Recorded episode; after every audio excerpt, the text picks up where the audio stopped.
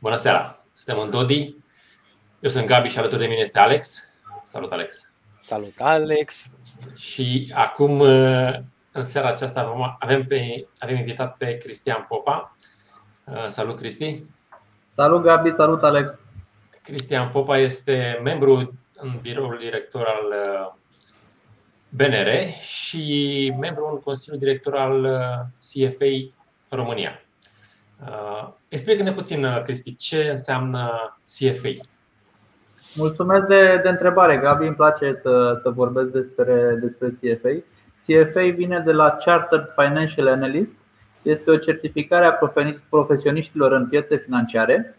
Uh, ce reprezintă ea? Reprezintă certificarea, asta e certificare, privată. privată, voluntară, pentru care muncești singur, singurel undeva la aproape 1000 de ore de studiu, adică 3 ani. Timp de, în 3 ani trebuie să muncești cam între 3 și 6 luni să înveți cu singurel ca să iei 3 examene foarte dificile. 3 examene de 6 ore erau când, când le dădeam eu. Și treci printr-o gamă foarte largă de, de teme de economice, inclusiv etică, că e foarte important să fii etic în, în piețele financiare și dai cele trei examene, după aceea îți mai trebuie și vreo 4, dacă nu chiar 5 ani de experiență relevantă, cum o definesc ei, deci să fi lucrat în piețe financiare pentru a primi certificarea asta. O reactualizezi an de an, îți plătești niște taxe de, de membership și normal atești că ești în continuare etic și că lucrezi în, în favoarea clienților, de consumatorului de produse financiare. Noi avem o asociație destul de măricică în România, suntem la 240-250 de membri. O bună parte lucrează în străinătate, cei drept, dar uh, ne place să, să ținem standardele sus și să promovăm uh, educație financiară. Noi avem chiar o campanie acum. Cumva și, și subiectul pensii despre care vorbim astăzi este, este inclus în, în tema asta de educație financiară și ne place să, dacă tot ne pricepem cu cifrele, că nu așa ne place să spunem, măcar să, să încercăm să-i convingem și pe alții de niște idei în care credem. Dacă ai acolo niște materiale pe masă și vrei să le arăți, poți să le arăți. Studiul CFA despre sistemul ideal de pensii, o să vin și creez. Am, am câteva date despre care aș vrea să vă povestesc, pentru că cred cu tărie în ele. Eu sunt unul dintre autorii studiului, dar intrăm, în, intrăm și în cifre. Da. Uh, Hai să uh, vorbim puțin despre, uh, în general, un fel de istorial a sistemului de pensii uh, și în lume și în România, dacă o să ne spui. Deci este păi, un sistem. Uh... Foarte, foarte simplu. În lume este un sistem uh, care s-a născut etatist. El s-a născut în brațele statului. Statul a vrut să dea pensii oamenilor. Cumva celebru pentru, pentru crearea sistemului de pensii și slash uh, protecție socială ar fi Bismarck, care, mă rog, unii spun că se numea uh, pension trap, capcana pensiei. De ce, de ce îi spuneau așa? Pentru că el, în, încercând să, să, să convingă electoratul să nu, să nu, să nu susțină uh, idei marxiste, el a, el a venit cu o idee cumva de stânga și anume această pensie pe protecție socială doar că a setat vârsta de pensionare foarte sus la, la vremea respectivă. A setat-o inițial la 70 de ani, peste câțiva ani mi se pare că a redus-o la 65, unde s-a și, s-a și păstrat. Într-o vreme în care speranța de vârstă medie era 35-38 de ani, bărbați, femei, ce, ceva de genul. Deci a setat undeva foarte sus ca foarte puțin oameni efectiv să, să, să, să primească. Între timp, speranța de vârstă a ajuns la peste 70 de ani în țările dezvoltate și normal că a dat a schimbat complet calculele din perspectiva celui care plătește, din perspectiva statului care îți promite această, acest beneficiu, pentru că normal sunt mult mai mulți oameni care ajung să se bucure de pensia publică. Și care ar fi diferența între un sistem etatist, cum a fost cel inițiat de Bismarck, și un sistem de pensii privat? Păi, ă, ideea e foarte simplă și cred că e, e, e foarte ok să facem paralela cu cum funcționează la noi sistemul de pensii. La noi în România avem un sistem ă, bazat pe trei piloni, se dezvoltă și al patrulea. Primul pilon, pilonul 1, e cel etatist, e cel de stat în care statul îți ia niște contribuții din salariul brut și plătește părinților tăi niște pensii în funcție de o contributivitate, în funcție de cât, de cât am, am muncit. Pe scurt, ca să nu intru în detalii acum, este, este sistemul etatist, pestea publică, pilonul 1. După aceea vine pilonul 2, care este privat, însă se bazează tot pe contribuții din salariul tău. Uh, marea diferență între pilonul 1 și pilonul 2 este că pilonul 2 este un fond cu acumulare, pilonul 1 este doar de transfer. Deci ce vine din salariul meu luna asta se duce la părinții mei, la părinții noștri, tot luna asta ca pensie. Deci nu se acumulează nimic. Dacă noi, toți cei 5 milioane de salariați din România, mâine n-am mai muncit sau am fugit în Europa de vest, atunci părinții noștri aveau o problemă. Pilonul 2 de pensii, cel, cel privat, cel administrat privat, are o mare diferență în sensul că el acumulează banii din contribuțiile pe care noi le facem lunar se duce o sumă de 3,75% din brut, o sumă relativ mică raportat la cât contribuim noi în total. Se duce lunar în pilonul ăsta 2 de pensii și se investește, se acumulează, este administrat privat. Sunt șapte administratori de, de pilon 2, au fost vreo 18 la început, dar s-au cumpărat între ei sau s-au consolidat. Ce e important de știut este că ne investesc banii în acțiuni, în titluri de stat, în obligațiuni corporatiste, în depozite, în ce consideră administratorii mai bine într-un cadru reglementat și drept de, de autoritatea de supraveghere financiară, însă ce e foarte important e că se adună banii acolo. E administrat privat și se adună banii care sunt banii noștri exact ca un cont bancar, doar că nu poți să faci un transfer din ei, poți doar să-i folosești la vârsta de pensionare sau, Doamne ferește, să, să ia moștenitoriu dacă nu ajungi la vârsta de pensionare. Ăsta e pilonul 2. Mai am, uh, mai am mai sunt doi piloni de fapt, mai este pilonul 3 uh, de pensii facultative.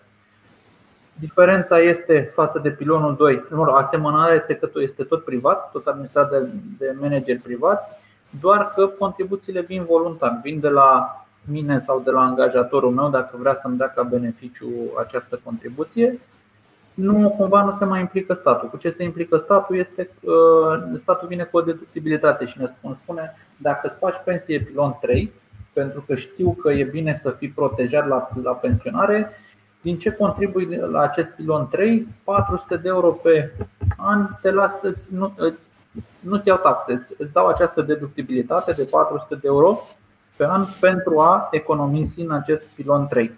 O să mai existe un pilon 4 de pensii, de pensii am și uitat denumirea lor. Ocupaționale. Ocupaționale, exact. Mulțumesc, Alex. Uh, care vor fi cumva 100% customizabile sau aproape 100% customizabile între angajat și angajator pentru a primi un beneficiu, să zic, numit pensie. Deci avem un sistem bazat efectiv pe 3, sperăm să fie pe 4 piloni, din care unul este cel public, cel care într-adevăr plătește acum majoritatea pensiilor și restul de 2/3 piloni care sunt privați și care vor trebui să preia, să preia, să spunem, greul, pentru că o să vedeți, vă arăt niște cifre, nu arată chiar extraordinar uh, situația pilonului 1. Dar stai, o întrebare de cancan. 3 uh, și 4 astea sunt uh, junglă, nu au niciun fel de reglementare, nu fug ăștia cu banii?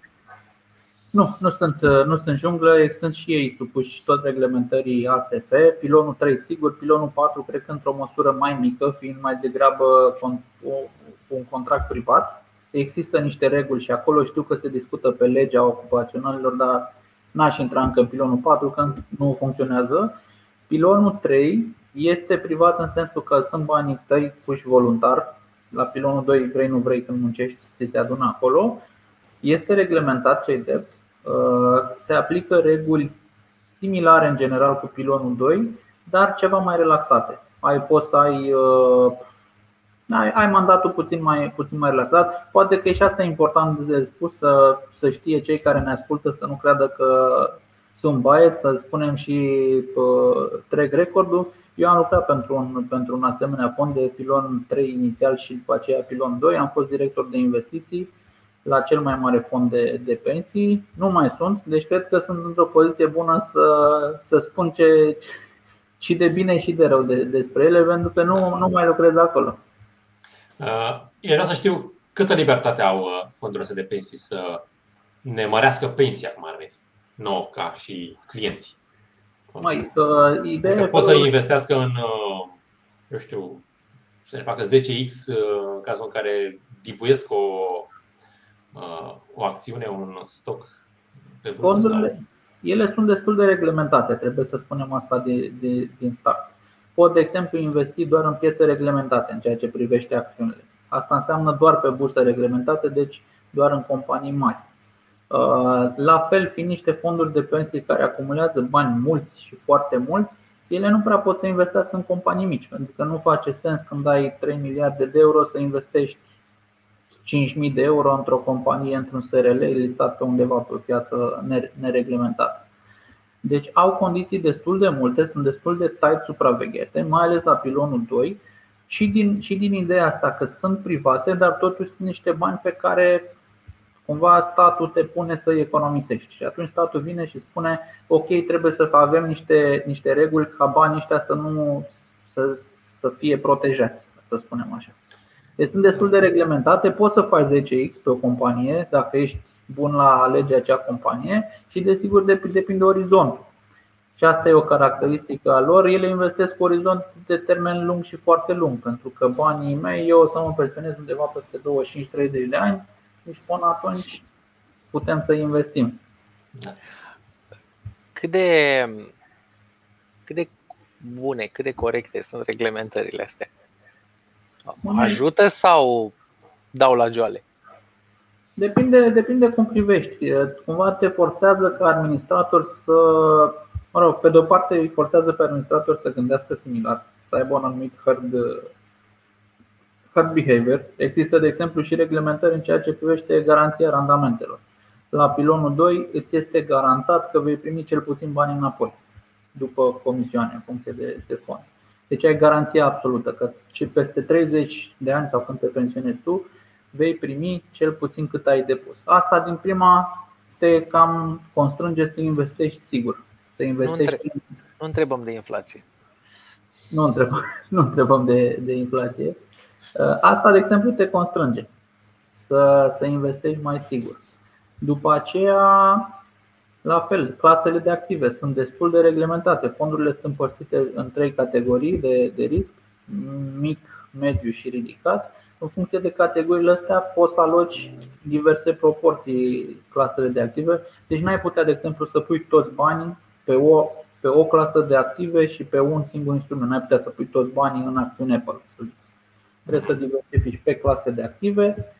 După aceea, în clasa de active nu poți să ai foarte mult, nu poți să deții o întreagă companie tu, de exemplu. Ai o limită maximă, cred că de 15% din companie. Nu poți deții toate obligațiunile unei companii. Asta vine cu plusuri și minusuri, dar dacă te gândești că sunt totuși bani de pensie, care trebuie să ai un grad mare de încredere că îi vei primi înapoi, ideal înmulțiți, trebuie să ai o protecție și e cumva, adică Adevărul e că e între public și privat, pentru că e totuși e un privat în care clienții sunt cumva împinși să economisească. Vrei, nu vrei, dacă ești salariat în România și nu ești în sectorul construcții, ei sunt acceptați, au fost acceptați, povestim și de asta dacă vreți, atunci 3,75 din salariul tău trebuie să vină la un fond de pensii. Dar de ce a apărut acest pilon 2? Uh, Adică chiar s-au gândit uh, politicienii în uh, anii 90 la uh, faptul că sistemul de pensie de stat nu mai face față și ce plan aveau ei pentru ca să, ca să continuăm povestea de la Bismarck, să ajungem prin 2007 în România. În 2007 a apărut pilonul 3, sper să nu mă înșel, și 2008 pilonul 2 în România. Deci undeva cât avem 14, 15, acum 14-15 ani au fost ele lansate. Ca idee, din punctul meu de vedere, sunt niște produse foarte utile. Aveam o mare nevoie de ele. E foarte bine că au fost făcute de atunci.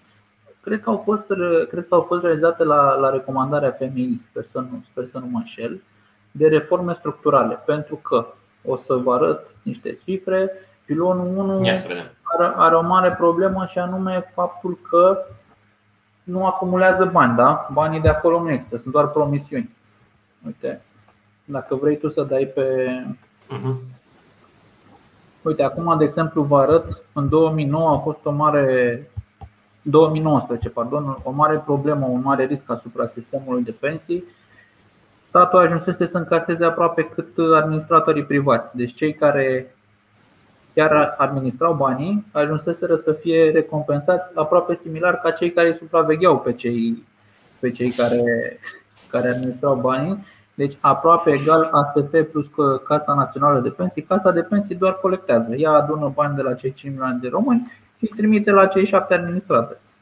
Deci ajunseseră într-o situație absurdă. Nu doar asta, dar cum arătăm noi aici în, în raport, comisioanele maximele fusese răscăzute masiv administratorilor privați, uh, cerințele de capital crescute absurd de mult, deci efectiv era, era foarte aproape ca acest sistem să dispară pentru că statul făcea condițiile atât de stricte pentru privați încât nu mai făcea sens să, să facă business-ul ăsta. Cine face afaceri în pierdere pentru, adică cine, cine prefer să închizi o afacere în pierdere, nu o să ții niciodată mai mult de 1-2 ani dacă n-ai speranțe de, de revenire. Se și vede că aici, cred că era jumătatea anului, trecuseră pe pierdere. După niște pierderi masive aici, investițiile inițiale, 2007-2008, în 2019 înceră performanța în ghilimele să treacă iarăși pe, pe pierdere, dar o să merg către, către pilonul 1, sustenabilitatea sistemului public de pensii. Aici da. noi avem niște cifre foarte interesante și ne, mie îmi place mult de ele pentru că sunt arată cât de nesustenabil e sistemul public de pensii și totuși vin de la stat, vin chiar de la ei, din, din mediul, din domeniul public. Sunt vechi cei drept din 2015. Noi aici doar am estimat cum, cum ar arăta ele acum. Deci am estimat în 2019 cu un anumit calendar de creștere a pensiilor. Ce e foarte interesant să numesc drepturi de pensii acumulate. Deci reprezintă valoarea prezentă a obligațiilor cu pensiile pe care statul le are către privați, către cetățenii lui. Deci dacă mâine ar fi statul să ne, să ne plătească, să ne spună, uite, tot ce mi-ați dat voi până acum, vreau să vă dau banii pe ele să uităm de datoriile mele. Vreau să vă cumpăr dreptul să vă dau, să vă dau cât face valoarea, valoarea obligațiilor voastre, cât face valoarea pensiilor voastre, atât a pensionarilor care primesc pensie, cât și a noastră, care am contribuit, dar încă n-am primit. Cifrele sunt huge. În 2015, scenariul lor de bază era 1295 de milioane stai, de lei. Ca să răscumpere, stai puțin, ca să răscumpere, vorbim acum doar de sumele cotizate sau și cu uh, niște câștiguri puse în calcule? Vorbim de valoarea prezentă a ce ar trebui să ne dea ei în viitor. Adică, Aha. dacă ești pensionar toate pensiile pe care trebuie să ți le dea până la finalul contractului, până când nu mai ești, sau în cazul nostru, dacă cât ar trebui să primim la 65 de ani când ne pensionăm, pentru 20 de ani sau cât trăim, adus în prezent cu o rată de discount. Deci uh-huh, uh-huh. valorează ce ne datorează statul nouă cetățenilor, cei activi și cei pensionari. Okay. avem 1 miliard 295 de milioane de lei, adică 182% din PIB-ul anului respectiv. Asta e enorm, adică suntem în 2021, PIB-ul e de vreo 250-220 de miliarde de euro. Deci dacă ar trebui statul să-și plătească uh, obligațiile astea, ar trebui să plătească vreo 500 de, de miliarde de euro. Deci munca României pe 2 ani jumate. Ce, ceva de genul, niște cifre enorme. Mie îmi plac că sunt calculate chiar de ei.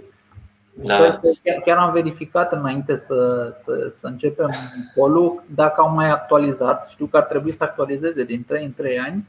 Sunt vechi datele, dar sigur o să. Sunt datele de la Institutul de Statistică. Deci... Și din cauza acestor cifre, băieții s-au înspăimântat și au zis hai să facem pilonul 2, nu? Exact, au zis să facem pilonul 2, cam așa arată graficul, sper că se vede pe ecran, cu procentul din PIB și cum crește, pentru că la momentul când am făcut noi studiul se anticipau niște creșteri mari de tot de, de, de beneficii de pensii. De aici mai avem niște cifre interesante. În stânga este deficitul Casei Naționale de Pensii.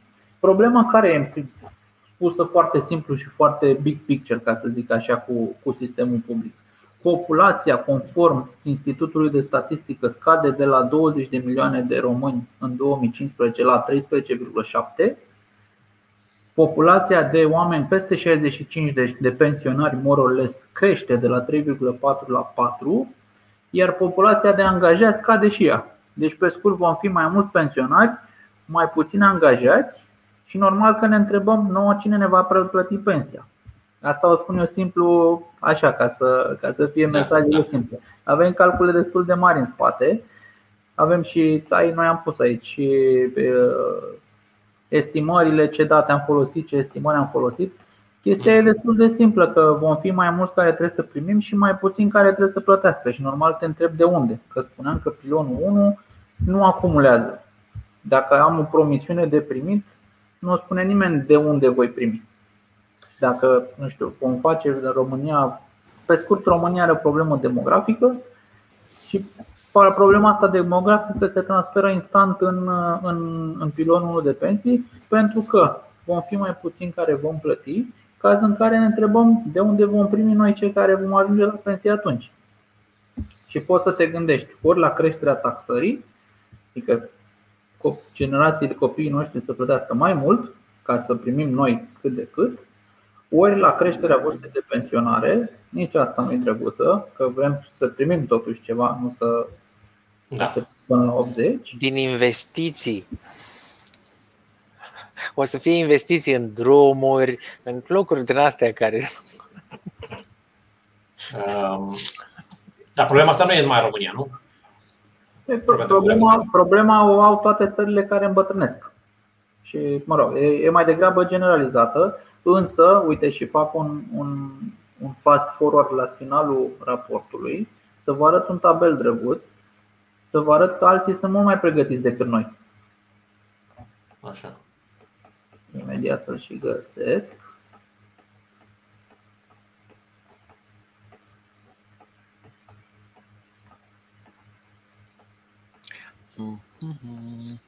Mai puțin. Așa, l-am găsit. Avem un tabel. În anul 2014, Melbourne Mercer Global Pension Index a comparat sistemele de venituri din, de pensii din 25 de țări din OECD, deci din țările, cu, țările dezvoltate. Și la ce concluzie au ajuns? Cât la sută din populația țării este acoperită cu sisteme private de pensii? 83, 68, 88 cât sunt activele pe care le-au pus oamenii ăștia deoparte pentru pensii, 173% din PIB Danemarca, 96% Australia, 155% din PIB Olanda. Cele mai slabe 5 țări pe care ei le-au analizat puseseră 22% din PIB deoparte pentru pensii. Noi la vremea respectivă, deci 2014-2015, aveam doar 5%. La fel ne uităm cât puneau din fiecare salariu, în fiecare lună deoparte. Păi de la danezi la 12% până la media celor mai slabe 5 țări, care știu că sunt, erau din OECD, 5%. Noi puneam 33,75%. Da, 3,75% dar nu trebuia să crească și la noi? 3,75 trebuia să crească. Uite că îmi pui întrebări și mă, mă duci către idei pe care vreau să vi le arăt. Okay. Noi am făcut niște scenarii. Uh, nu, am ceva mai, mai grăitor. Am făcut câteva scenarii despre cum ar arăta pensia noastră în diverse scenarii de pus bani și la privat. Și avem așa, aici avem sumarul. Niște Excel-uri foarte mari în spate, dar sper că se vede. Scenariul 1. Dacă n-ar exista pilonul 2, deci dacă am depinde doar de stat, nouă ne-a ieșit din calcule că statul nu, nu își va putea să ne, nu își va permite să ne dea mai mult de 31% din ultimul nostru salariu. Deci în 2000, cât vine, 2055, 31,78%. Standardul global de, de replacement, uh, revenue replacement, că asta e aici, deci cât e prima pensie din ultimul salariu, uh, standardul e cam 70%. Cam atâta spun oamenii dacă îi întreb că le-ar trebui ca să nu simtă prea tare că s-au pensionat, să nu, să nu, nu știu, să nu-și, ia, uh, din, din, să nu-și reducă nivelul de trai în prima lună de după pensionare. 70%. Din calculele noastre este că statul nu prea la noi ne ar permite decât vreo 31%. Acum, dacă începem și ne uităm la mixuri de stat plus privat, vedem beneficiul, uh, beneficiul existenței pilonului 2 până la urmă și avem așa, scenariul 2 cu 3,75%, scenariul 3 cu 5,1%, scenariul 4 cu 6% la, la pilonul 2. Și ajungem de la replacement de 31,7 până la 45, dacă am avea 6% din salariul brut pentru toată viața. Din păcate, noi nu mai avem pentru că deja contribuim, eu nu contribui de vreo 13-14 ani și contribuțiile sunt mai mici. Au plecat de la 2, trebuiau să ajungă la 6. N-au ajuns la, trebuiau să ajungă la 6 de câțiva ani deja. N-au ajuns și nici nu se întrevede când vor ajunge. Sunt la 3,75. Dacă, dacă ajustăm totuși și cu mutarea aceea de contribuții, suntem pe la 5, 5, 5,1%. Deci nu suntem la 6. Eu am un calcul, o cifră care nu apare aici în, în, în studiu. Cu 21% va fi pensia noastră mai mică, pentru că nu s-a ținut uh, cont de calendar, că s-a aplicat un alt calendar și nu știm când, dacă se va mai reveni. Deci cam cu atâta va fi pensia mea privată mai mică pentru că nu s-a respectat calendarul din legea inițială. Uh, uite, dar ai zis tu că a fost din ce în ce mai mult uh, un mediu vitreg de a face afaceri în domeniul ăsta uh, și unele business-uri s-au închis. Ce s-a întâmplat cu clienții? Uh, au fost mutați uh, automat către alte fonduri de private de administrare a pensiei sau au fost Dar, întrebați sau ce s-a întâmplat cu ei? Ideea, ideea e în felul următor. Au ieșit cam 11 administratori din piață, dar adevărul este că ei au ieșit înainte de problemele din 2019, ei au ieșit prin vânzare, au preferat să-și vândă businessurile către alți administratori deci toate au fost prin fuziune, adică au cedat portofoliile, au cedat, să zic, dreptul de a administra banii clienților lor către alți administratori. Uh, la fiecare fuziune, clienții sunt informați, uh, sunt informați că administratorul lor vinde business-ul unui alt administrator și au dreptul să se transfere. Se dau dreptul să se transfere la oricare dintre ceilalți, fără penalități. Și aici e o chestie. Uh, dacă te dacă stai mai mult de 2 ani la, la administratorul tău, poți să pleci fără comisioane la oricare alt administrator. Deci poți să-ți iei bănuții să te muți la altcineva. Dacă te muți mai devreme de 2 ani, ai un comision de, de 5%. Uh, dacă să zicem că un administrator ar vrea el, nu știu de ce, nu ar avea sens economic, să iasă totuși din piață, atunci uh, cred că ASF ar deveni administrator special. Deci ASF ar, ar, ar veni și ar spune ok, am eu grijă de afacere până văd ce fac cu ea și probabil clienții și-ar ar fi împărțiți la, la, ceilalți, la ceilalți administratori. Ce e clar este că există legislație specifică dacă cumva s-ar, s-ar retrage un administrator. Pentru ce a fost în 2019 important de spus, nu exista nicio legislație care să spună ce se întâmplă dacă se retrag toți administratorii și era destul de plauzibil să crezi că se retrag toți, ținând cont cât de cât de rele făcuse, făcuseră reglementatorii condițiile, condițiile pentru ei. La fel, poate că e important să vă zic, transferurile, deși se pot face, oamenii sunt foarte comodi sau poate le plac foarte mult administratorilor, sunt mulțumiți de rezultate, uh, sunt de ordinul sutelor din vreo 7,7 milioane de participanți. Deci sunt 7,7 milioane de conturi în care s-au adunat cel puțin, țin câțiva bănuți, sunt câteva sute care pleacă, care se mută Sfatul tău ar fi să fie mai atenți, la fel ca și la uh, alte abonamente, da. servicii. Da, mi se pare că trebuie să, adică până la urmă cumperi un serviciu. Cumperi un serviciu de administrare a banilor, fie că sunt de pensii, fie că vorbim de un fond mutual, fie că plătești pe cineva să administreze banii la bursă, cumperi un serviciu, plătești un comision și atunci mi se pare normal că, ca tu să, să scrutinizezi costul și, și beneficiu odată și nu doar asta, dar devii mai informat. Uite, am, am o întrebare de un test pentru voi. Dacă voi știți cumva câți bani aveți la pilonul 2, eu întreb toate cunoștințele de, de chestia asta. Da, păi îmi trimite. Nu trebuie să spuneți suma doar dacă știți. Da, știu, eu știu. Îmi știți trimite cam de două ori pe an, îmi trimite un e-mail. Știți de câte ori, știți de câte ori ați plătit statului? Mai mult decât aveți în pilonul 2? Nu, nu. Eu am făcut un, un calcul, o să vă zic aproximativ, dar dacă mulțești suma pe care o în pilonul 2 cu 7 sau cu 8 pe acolo, 7,5 să spunem, afli cât ai dat, cât ai dat statului. Și cât ai dat statului doar pentru pensii sau în general? Cât ai dat statului doar pentru pensii și doar din, de, din 2007 până în prezent. Dacă... Vai. Deci contul mediu, sper să nu mă înșel, dar ultima dată când m-am uitat, eu contul mediu, adică în medie un român avea vreo 40-50 de mii, hai să zicem 40 de mii de lei.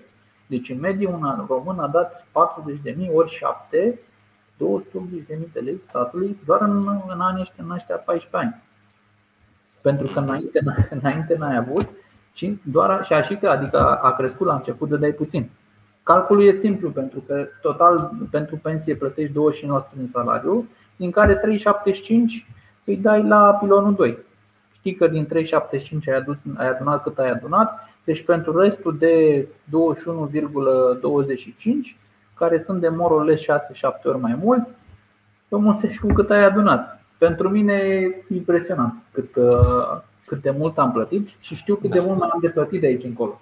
Și mai e o da, chestie, da, da. că tot ce ai plătit până acum primești zero înapoi dacă nu ajungi să te pensionezi. Dacă, Doamne ferește, cade un ghiveci în cap până la 65 de ani, nu primești nimic înapoi.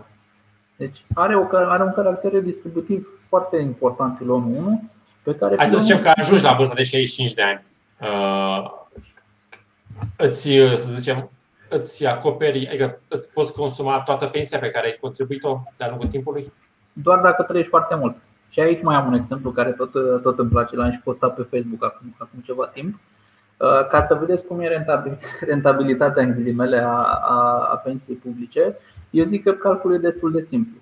Salariul mediu pe brut pe economie e 5 ceva de lei. Dacă mulțești cu 25% cât plătești pentru uh, pensie, contribuția de pensie, plătești cam 1445 de lei pe lună contribuția ta la pensie. Plătești chestia asta timp de 35 de ani. Că atâta e stagiul de cotizare. Dacă vrei să primești o pensie medie, un punct, trebuie să cotizezi cu contribuția pentru un salariu mediu. Deci plătești 1400 și ceva de lei timp de 35 de ani. În schimb, primești un punct de pensie. Un punct de pensie în prezent este 1442 de lei. Tot în jur de 1400 de lei. Acum tricul e următorul. Plătești 35 de ani o sumă, 1400 plus minus, și primești aceeași sumă, 1400, dar pentru cât trăiești de la 65 de ani încolo. În medie nu vă, mai, nu vă, nu vă țin să vă spun eu cât, cât trăiești, în medie de la 65 de ani românii trăiesc cam încă 16 ani. Deci plătești 35 de ani și plătești, primești 16 ani. În medie. Poți să fii ghinionist să nu apuci să, să plătești ceva chiar la 65 de ani, să fii contribuit totul degeaba, sau poți să fii între cei puțini norocoși care probabil trebuie să trăiască undeva, nu știu, 80 100 de ani. 90 de ani ca să recupereze ce au, ce au contribuit. Și nici nu mai întrebăm de inflație. Aici în calculul ăsta nu intră inflația. Nu intră inflația tocmai pentru a simplifica calculul. Cumva am, am presupus că își păstrează, am, vorbim de prețuri reale, de cât am contribuit cu cât voi primi exact în putere de cumpărare, la paritatea puterii de cumpărare, să zic așa. De exemplu, asta e tricky, e tricky și foarte tricky, pentru că plătești 35 de ani și primești 16 în medie pentru aceeași chestie. Da, la privat, ă, dacă s-ar ajunge la 6%, din calculele cât am înțeles eu, tot ai avea o acoperire de 45% din, ă, păi, din ultimul salariu. Cât ar trebui să fie în loc de 6%, ă, măcar la, dacă am calculat doar cu 2, nu știu. Dacă vrei tu, Gabi, să mai pui o dată ecranul meu. Hai, spun eu. Te rog. Deci pe scenariu cu 6% am avea replacement rate de 45,8%, deci prima pensie din ultimul salariu, prima pensie important de spus pe 1 plus pe 2, deci totalul celor, celor două. Uh, pot să, pot, se poate face o deducție simplu aici, însă cel mai simplu ar fi să ne uităm la cât pun alții deoparte. Și aici vedem că oscilează între 5 și 12% din, din salariu. În general, în țările dezvoltate, uh, oamenii se bazează pe pensia privată, adică există și o pensie publică, dar e mai degrabă, nu e prioritară, ca să zic așa, pentru că este mai degrabă pentru a-ți asigura un minim necesar, baza fiind, baza fiind privatul și să zic finanțarea prin contribuțiile tale. Deci ar trebui să fie peste 5 cu siguranță, cred că ar trebui să fie undeva la 8-9%. Acum mai e ceva important de spus. Când a fost gândit, sau cum, cum, cum văd eu pe termen lung soluția, ideea în felul următor. Nu te poți gândi că închizi pilonul 1 pentru că părinții noștri, bunicii noștri trebuie să-și primească și ei înapoi pentru că și ei au contribuit pentru pensionarii de, din, din vremea când, când ei contribuiau. Deci nu te poți gândi să-l oprești. Și ai putea să-l finanțezi. Ai putea să-l finanțezi de niște super resurse. Exact. Ce, ce, poți să, ce poți să faci? Poți să gândești un, un, un sistem pe termen lung în care se trece din P1 în P2, dar pe, pe termen de câteva generații. Adică când generația noastră începe să primească pensia pe care am simulat-o aici în fișier, atunci o să poți să spui, ok, tu primești din pilonul 2, hai să mai uh, hai să creștem contribuția a generației care vine după tine, hai să creștem copiii tăi să plătească 8%. Și uite așa încet încet poți să faci trecerea asta de la, de la public la privat fără să destabilizezi lucrurile, pentru că e important să de spus, cu toții avem bunici, avem părinți care trebuie să primească pensie. Nu te poți gândi că nu, nu să oprim pilonul 1. Ai putea, ai putea să te gândești la o soluție, și de fapt e o întrebare, da? Ă, în care ai avea gen fondul proprietatea, nu? că ei au ă, cotizat, s-au făcut toate hidrocentralele, ca să simplificăm, și atunci ai avea fondul proprietatea care ar avea gen, care ar avea multe procente și n-ar trebui să din toate resursele astea și ar fi ca o. ar, ar da dividende. Zâmbesc pentru că am mai auzit ideea, sună foarte bine, okay. doar că, cum, cum vă arătam mai devreme pe ecran, dacă ar fi să-și plătească toate datoriile, statul ar trebui să plătească undeva la 190% din PIB. Deci ar trebui să vândă ce are și încă o podată pe atât. Nu are. Dacă ar vinde tot, statul, n-ar, statul nu valorează 500 de miliarde dacă și-ar vinde tot patrimoniul public. Adică nu, nu ai cum să acoperi gaura asta decât tot prin tax, taxe viitoare. Companii de stat, nu știu, terenuri, active ce da, da, statul, da. nu știu, poate cu drumuri, cu toate chestiile, dar e greu, e, e foarte greu fezabil să crezi că statul va obține atât de mult din PIB. Deci nu, a, nu, nu face atât. Și asta e doar problema pensiilor. Uh, da. Mai, mai e și altele. Da.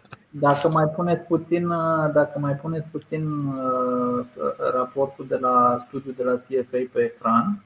Păi e.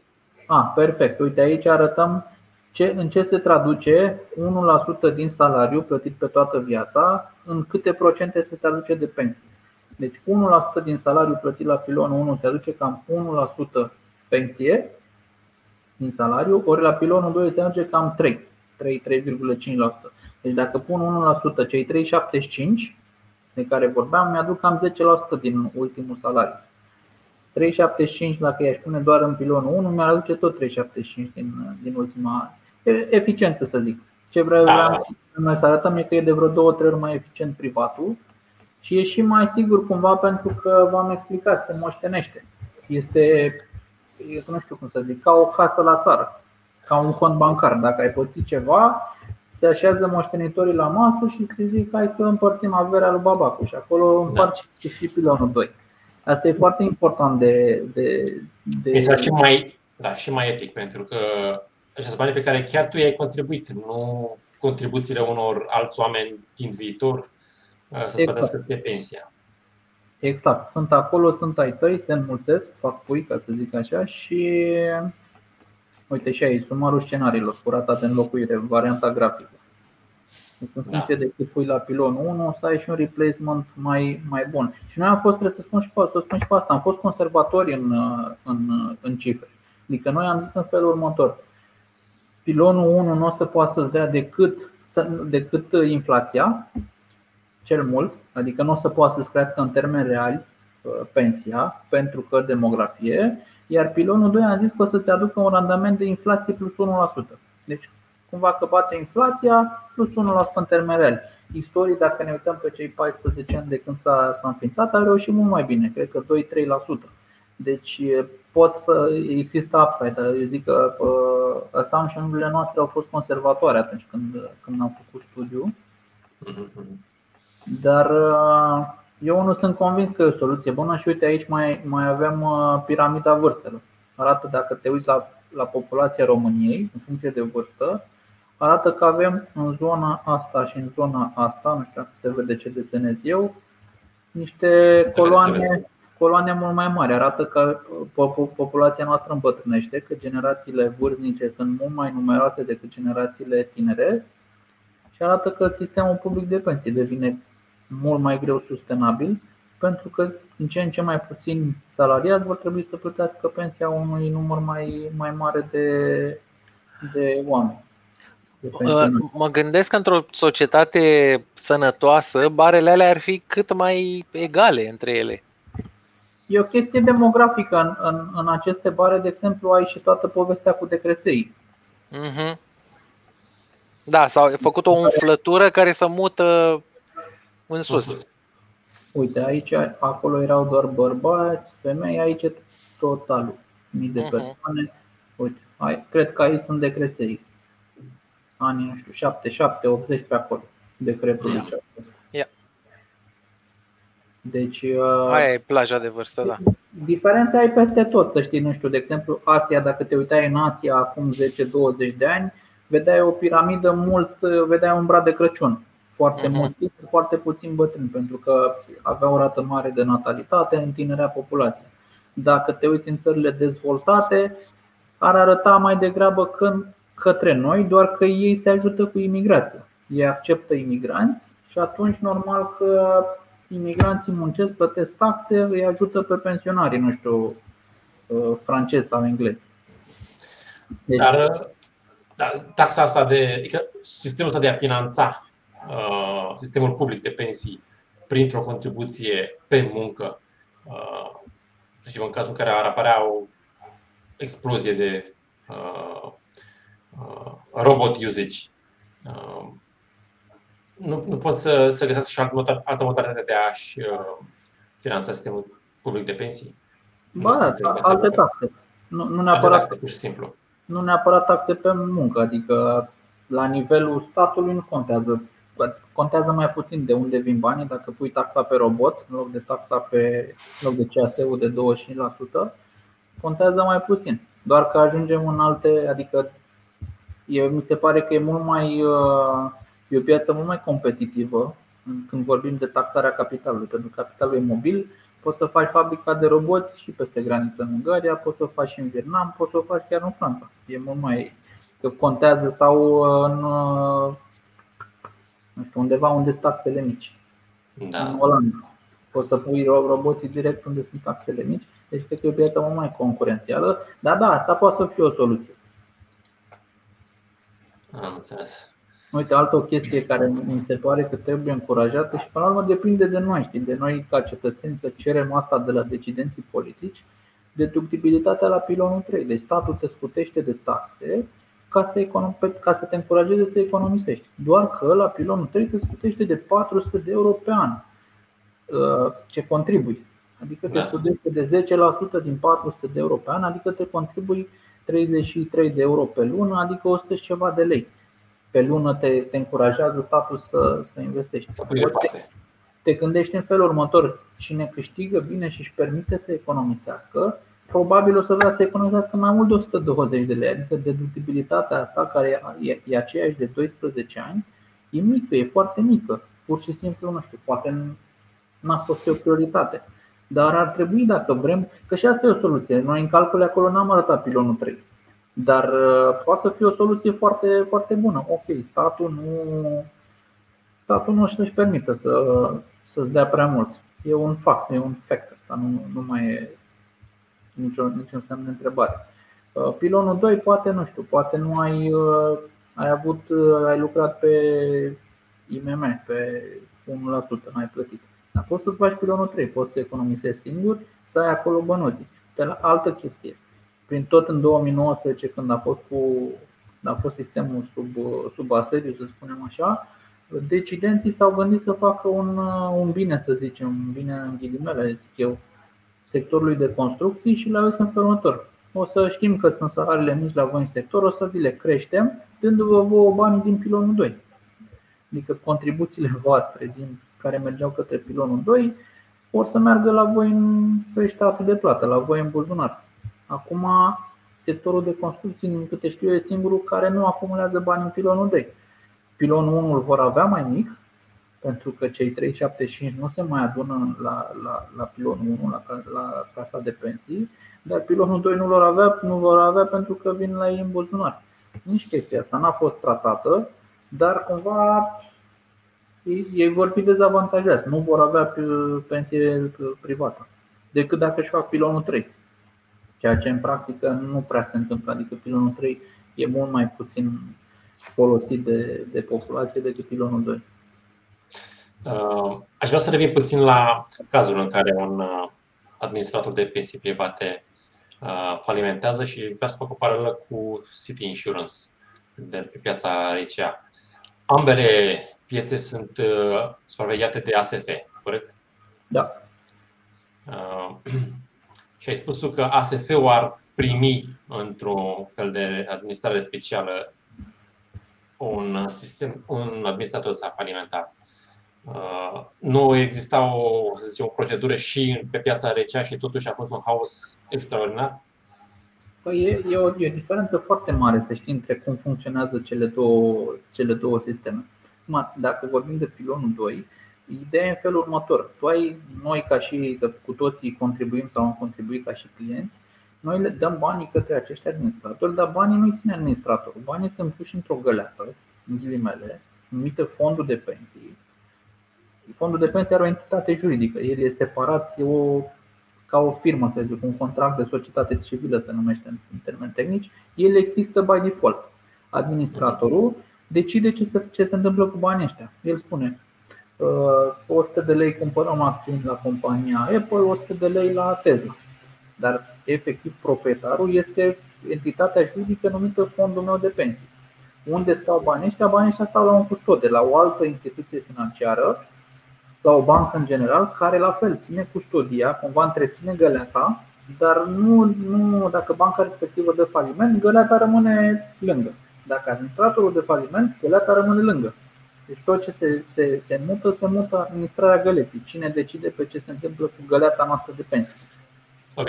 Asta e mare hai să luăm, da, hai să luăm un scenariu. Uh, așa cum s-a întâmplat și în Grecia. Să zicem că un procent mare, știu că un procent mare din investițiile pe care le fac aceste, acești administratori sunt în titluri de stat. Să zicem că există un uh, caz să nefericit în care titlurile de stat valorează 0 lei. Uh, în cazul ăsta, ce se întâmplă cu fondurile de pensii? Păi, cu banii oamenilor?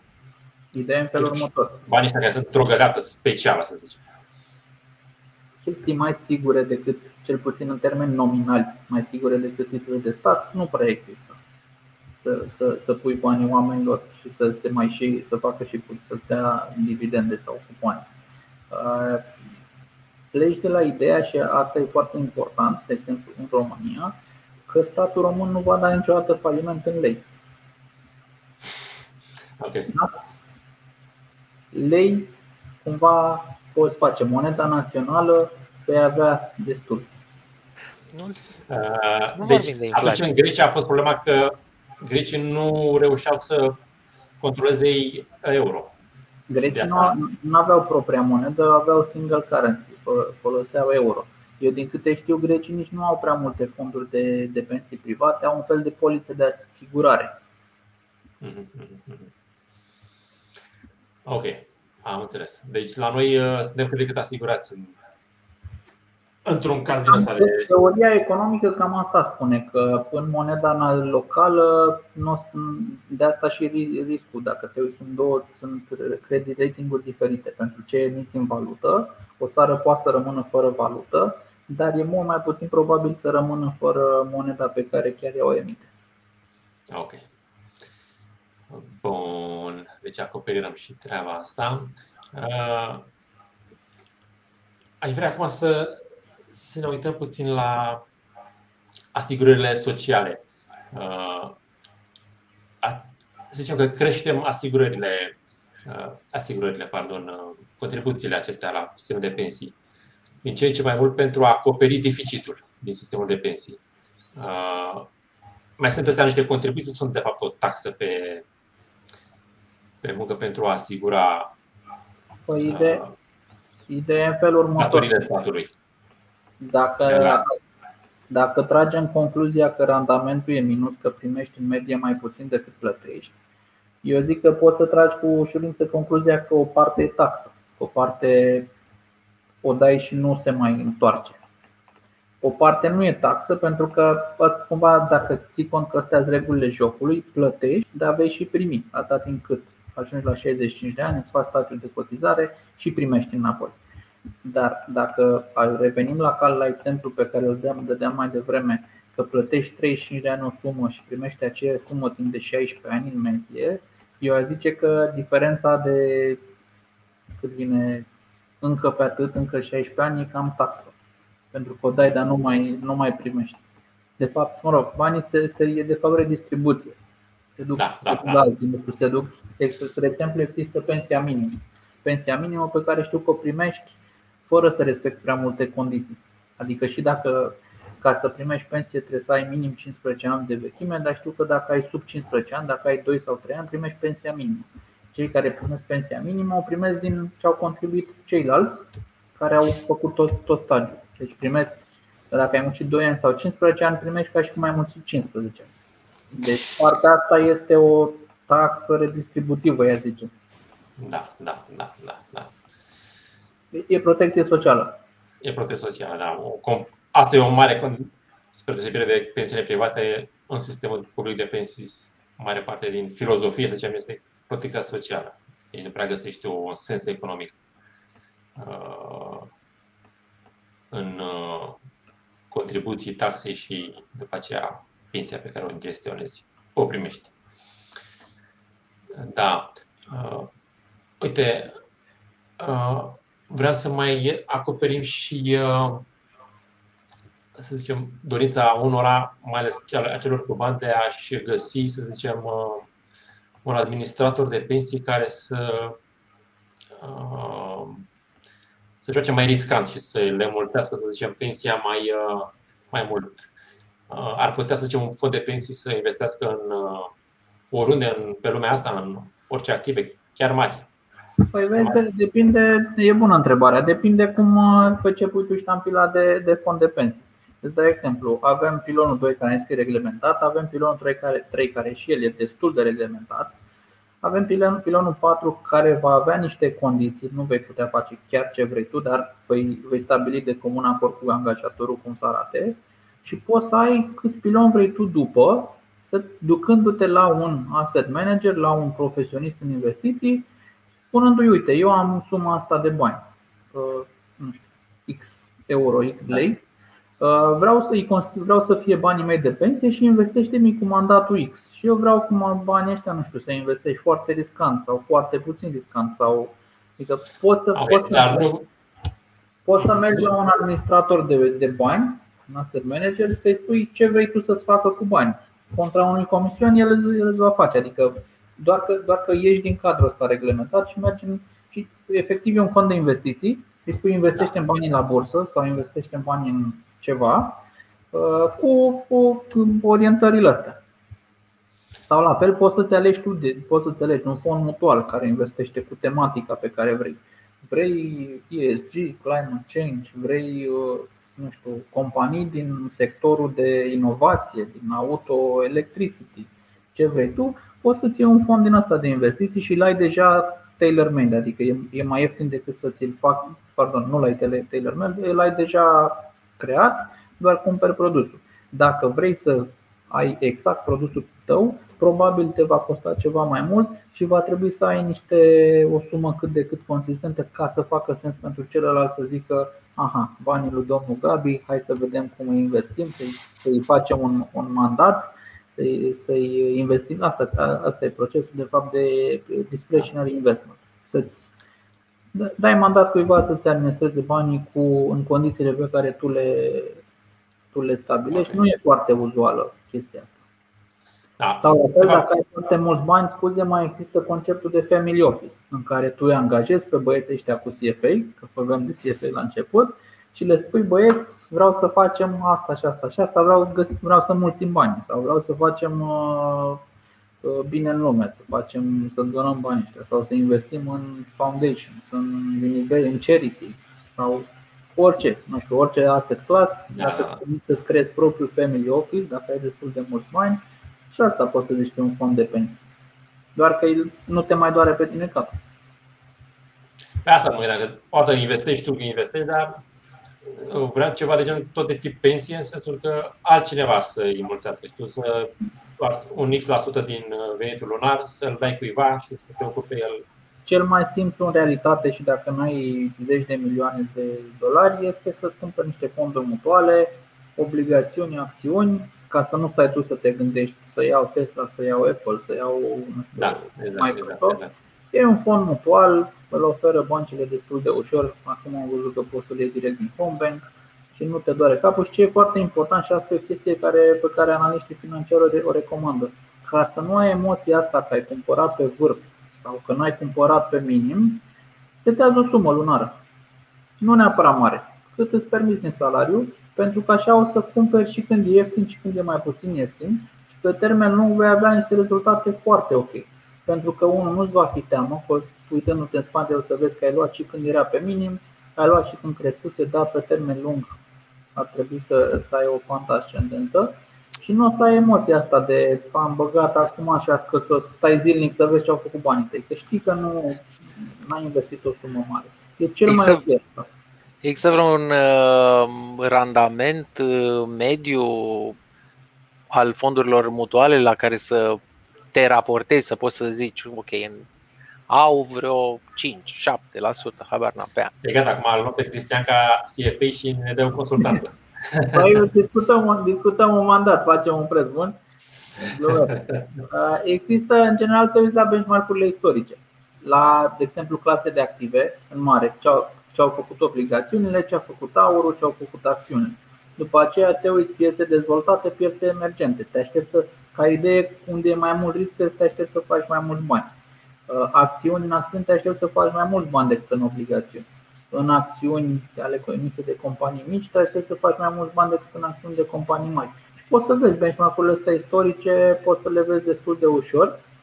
Nu am așa o cifră. Probabil piața de capital ar trebui să-ți dea 8, 9, 10% în medie pe orizonturi lungi de, lungi de timp. Dacă te uiți la bursa americană, cred că pe acolo, undeva între cifrele acestea.